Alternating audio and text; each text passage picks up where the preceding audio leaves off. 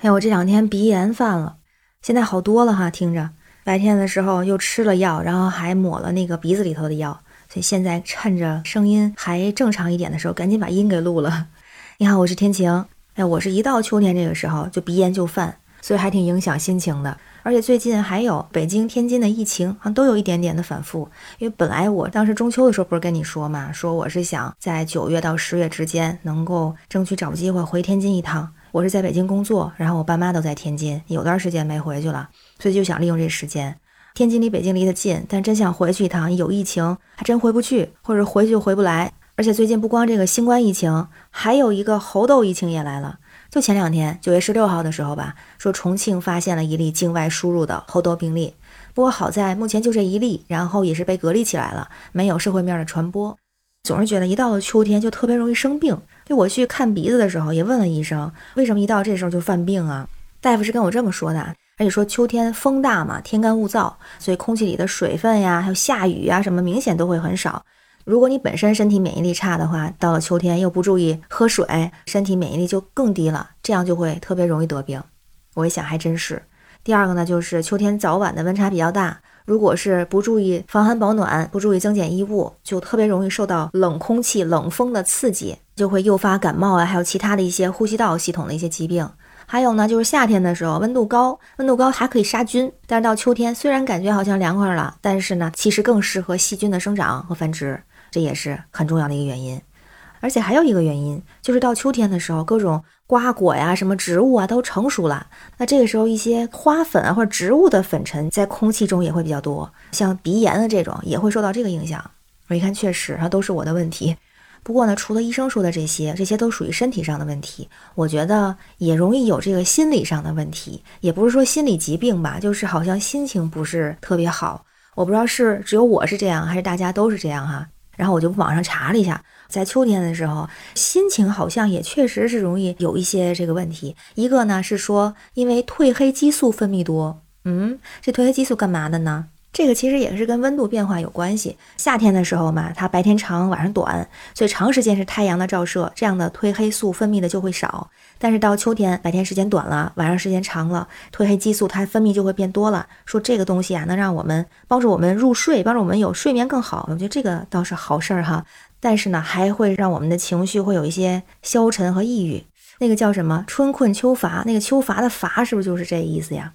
还有人说到秋天的时候容易触景生情，为什么呢？就是这个时候好像一些树叶慢慢变黄了。我觉得现在还不至于，现在还属于初秋。等树叶变黄，那个时候就会有一种什么萧瑟的冷风啊、凄冷的这种感觉，加上落叶纷飞的场景，再加上气温逐渐减凉，没有夏天那么多的生气勃勃了，就会有点感伤，好吧？还没到那个时候，嗯，到那个时候还得提前打点心理的预防针。那还有人说呢，哎，据说是有这个科学依据的，是说也是从高温转到凉爽，人的情绪也会变化，从亢奋的或者是躁动的一种状态，逐渐到了安静的这种状态。但是这个情绪的调节会消耗人们体内大量的能量，所以就会有这种精神不振啊、疲乏无力啊，或者好像高兴不起来的这个样子呀。不过也有人说是因为缺铁，这个我就不太明白了。但是前面那些好像我都中招了，都有这些问题。确实感觉秋天还是挺容易得病的，不光是鼻子上的病哈，不光是身体上的病，好像心里也容易产生不安的感觉。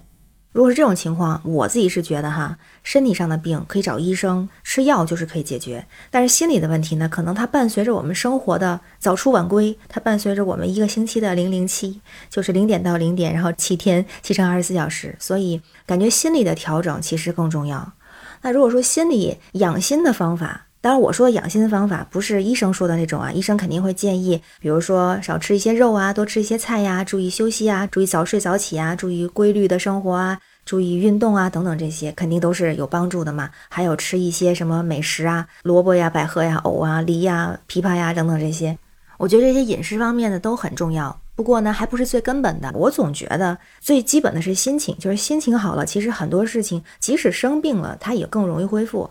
我觉得我有一个挺好的方法，对我自己挺适用的，我也想分享给你，你可以试试看。就是当我心情不是特别好的时候，或者是心理状态不是特别理想的状况呢，我的是两个办法，一个办法是出去玩儿，但这个办法目前行不太通，所以呢，第二个办法就是给我的好朋友打电话，煲一碗电话粥。